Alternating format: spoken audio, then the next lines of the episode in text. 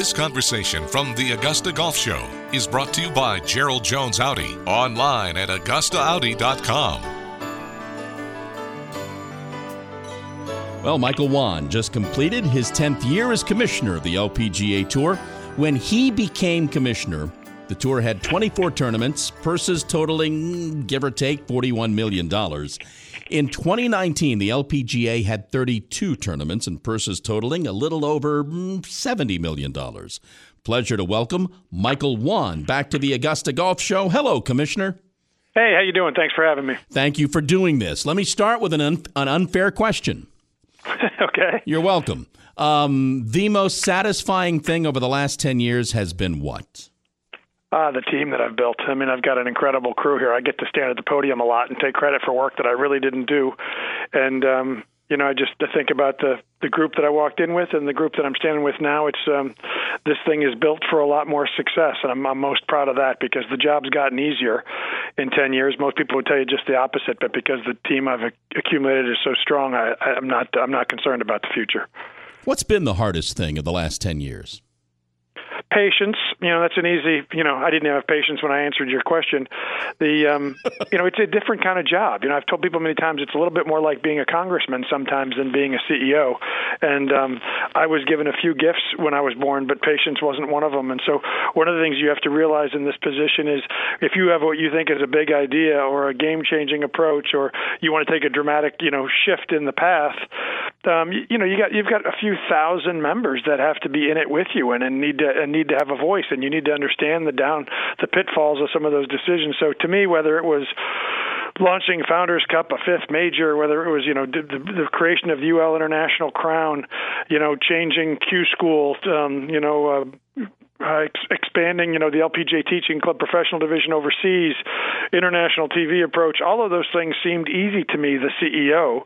Um, but really, I, I've learned over the time that, you know, one, I'll get a much, much better decision if I take the time to engage the players, engage the teachers, engage, you know, my board and the, and literally the thousands of members um, all over the world. And, and two, by doing that, when the decision gets made, uh, we're all committed to making it successful. So it's, um, it's been the best and the worst learning experience in the job. The best because since I wasn't born with it, it's really great that I found a job that forced me to create it.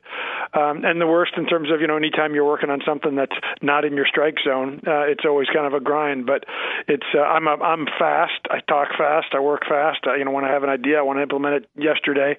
And so being in a position that requires you on occasion to slow down to be faster has been an interesting mix for me. Uh, let's talk a little bit about some of the partnerships you've formed uh, Uh, through the years. Is it fair to say that your number one goal moving forward is exposure, getting getting the product on on television? And, and Commissioner, these days, does it have to be television? And and I know you've you've partnered up with the PGA Tour in this process.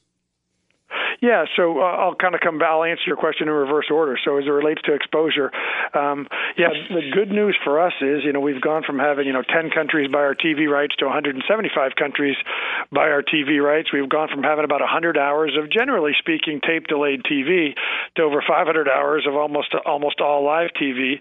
Um, and so we've, you know, we've changed the ability to be a fan. I used to say back in 2010, if you're a fan of the LPGA, you work awfully hard to be a fan. You don't know when we're on. You don't know when we're playing, um, and no matter where you are in the world, you really have to kind of work it into your schedule. To a to a tour today that's pretty easy to follow, pretty easy to accept. We're on almost all the time. You can count on when and where we're on. So those are those are the good sides. The the downsides are, especially as we just talked about the U.S. market, the Golf Channel is an incredible partner for us. Produces all these hours of TV that we sell around the world, but generally the Golf Channel is made up of people that buy a prescription a subscription to the Golf Channel. It's a you know it's a channel that's probably pretty deep in your dial. And as a result, we don't really get a chance to introduce the LPGA to a much broader, what I'd say, more casual fan. So I think when I started, we had one network weekend on the LPGA. This year we'll have eight, maybe nine network weekends among our 34 tournaments. And I think when we get that number to 14 or 15, when half the time we're playing, we've got some network exposure tied to that event, we'll have an opportunity to show our tour on a regular basis to another million or two million fans here in the U.S. that probably haven't seen us in a while, don't get to see us all the time, and and when we have those moments, um, they tend to shed light for a long time. So those big moments for us, in our case, five majors, the Olympics, our tour championship, um, you know, big events like Solheim Cup and UL International Crown are all um, are all moments that kind of break us out of the normal clutter. We're uh, on a speed date with the commissioner of the LPGA, Michael Whan, here on the Augusta Golf Show. Uh, partnerships. Um, I would make the case, Michael. You, you don't have to do this. That the deal that you made with the PGA of America to create the KPMG PGA Women's Championship. Now, years past that, seems uh, like a seminal moment for the organization. Yeah, I, am uh, I, think that's probably right. I'll let you. I'll let uh, let others make those decisions. I would tell you to take that one step farther.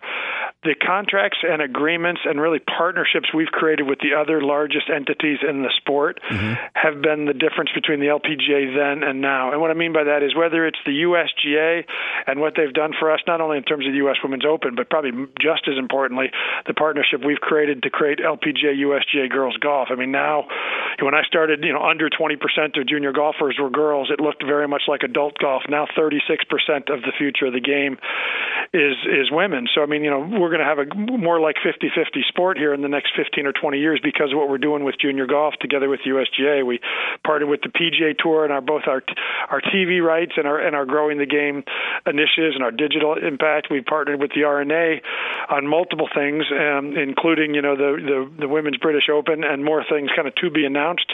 Same with the men's European Tour. We play multiple events now together with the European Tour where we can showcase men and women.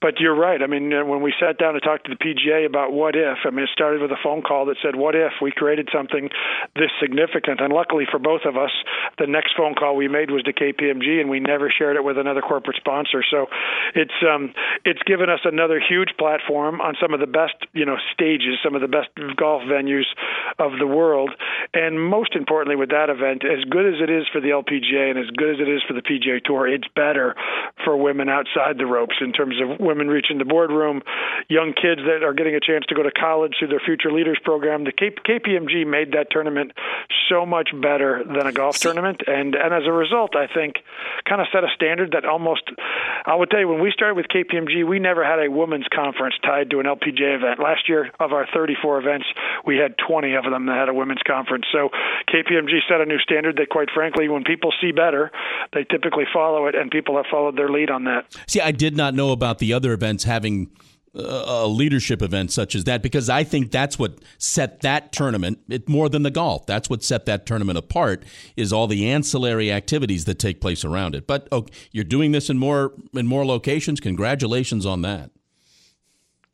Yeah, I would say that KPMG was one of the first corporate sponsors that saw us for more than uh, a bunch of great female athletes. They saw that w- what we really represented was leadership and empowerment and diversity and inclusion and the fact that these young girls come from all over the world with each with their own individual incredible story. They they really respected the fact that these women don't have a 7 year contract with a 2 year option and no trade clause. They run in their own businesses. They hire and fire their own caddies and physios and workout partners and, and nutritionists and and they're you know they're 19 22 27 years old and they come from all over the world they move to America they learn a new language and it's um as one CEO said to me standing on the range, what you have on the range here is what every corporate world is trying to figure out. How do you create great female leaders from all different backgrounds and shapes and sizes and um, you know personalities? I mean, we have big, small, loud, quiet, you know, and uh, and for, with all different stories. So you know, we we realize probably through KPMG's eyes, what we what we represent uh, to the future of women is is a lot more than great athletes. This may be too fresh. There may not be a lot of details yet developed. Tell me a little bit about the relationship you've you've started now with the LET, the Ladies European Tour. Yeah, so the Ladies European Tour has always been kind of a, a sister tour to the LPGA, meaning we've always had a good relationship. We've always kind of stayed in touch. But in the last five or six, probably seven or eight years, the Ladies European Tour has really struggled. It struggled in terms of you know lost events, lost purses, you know minimum TV exposure, and as a result, we kept seeing more and more. Two things were happening: more and more uh, European-based golfers were were leaving the game, taking on second jobs, and then slowly but surely just kind of gone.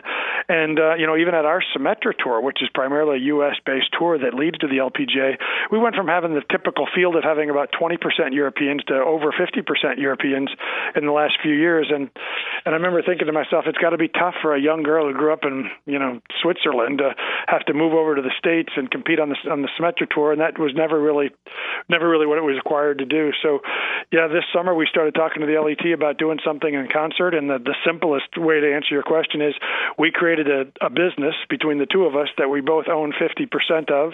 Our board is made up of six of them and six of us, and together we're going to uh, work to not only rebuild the ladies European Tour schedule, but to rebuild the um, you know the influence that professional golf has on the growth of the women's game in Europe and around the world. So we'll we've only been working on this for about 60 days. The players just ratified it about six days ago, and um, but we'll, we're already working on a 2020 schedule that I think will have, I think we'll floor people with how many new events will be added. Most of them will be European-based full field events, and then now that tour will have a pathway to the LPGA.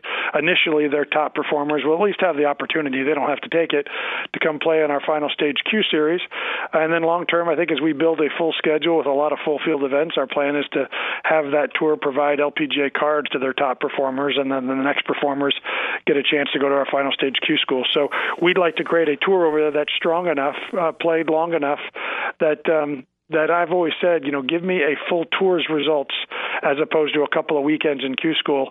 And um, so if we create something over there that's as that's a strong qualifying tour. We're certainly going to provide opportunities for those players to advance here to the LPGA. He is Michael Whan. He is the commissioner of the LPGA Tour. Uh, commissioner, I always appreciate you taking the time to do this. Have a great holiday season. Thank you for doing this. Glad I could join you. Thanks for the call.